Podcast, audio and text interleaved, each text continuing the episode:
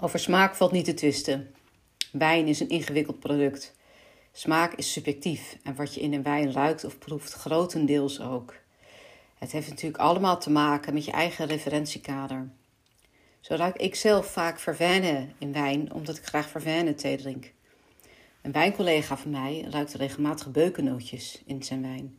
Hij zal wel vlak bij een bos zijn opgegroeid. Nog moeilijker dan geuren herkennen in wijn is de kwaliteit van wijn beoordelen.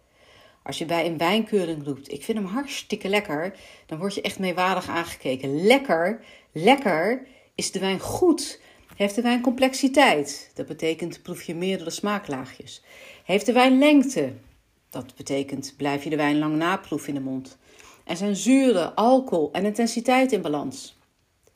Complexiteit, lengte en balans. Let er eens op als u wijn proeft.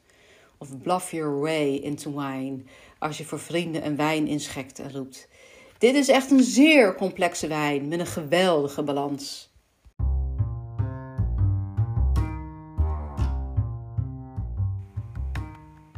Een hoop gedonder.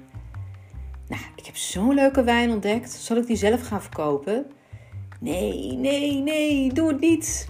Ook ik heb ooit de fout gemaakt om een pallet wijn te importeren. Ja, natuurlijk smaakt die wijn heerlijk op vakantie. Je zit in de zon, je man of vrouw is lekker bruin, niet gestrest. En de kinderen vermaken zichzelf in het zwembad bij de buren. En oh, wat een goede fles wijn kochten we vanmiddag bij dat leuke wijndomein. Nou, echt bizar dat deze wijn niet in Nederland wordt verkocht. Daar moeten we iets aan doen. Vele duizenden Nederlanders gingen u voor. Nou, eerst een hoop gedoe over hoe je een pallet met wijn in Nederland krijgt. En waar laat je dat ding eigenlijk? Zijn al je vrienden reuze enthousiast. Ja, natuurlijk kopen we 2 doosjes wijn bij je. Maar laat ik u ontnuchteren. Dat doen ze echt maar 1, misschien 2 keer.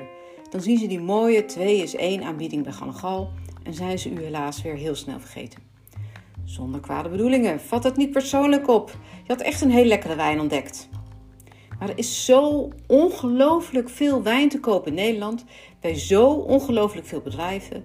Die extra flessen die u wilt importeren, daar zit helaas echt niemand op te wachten.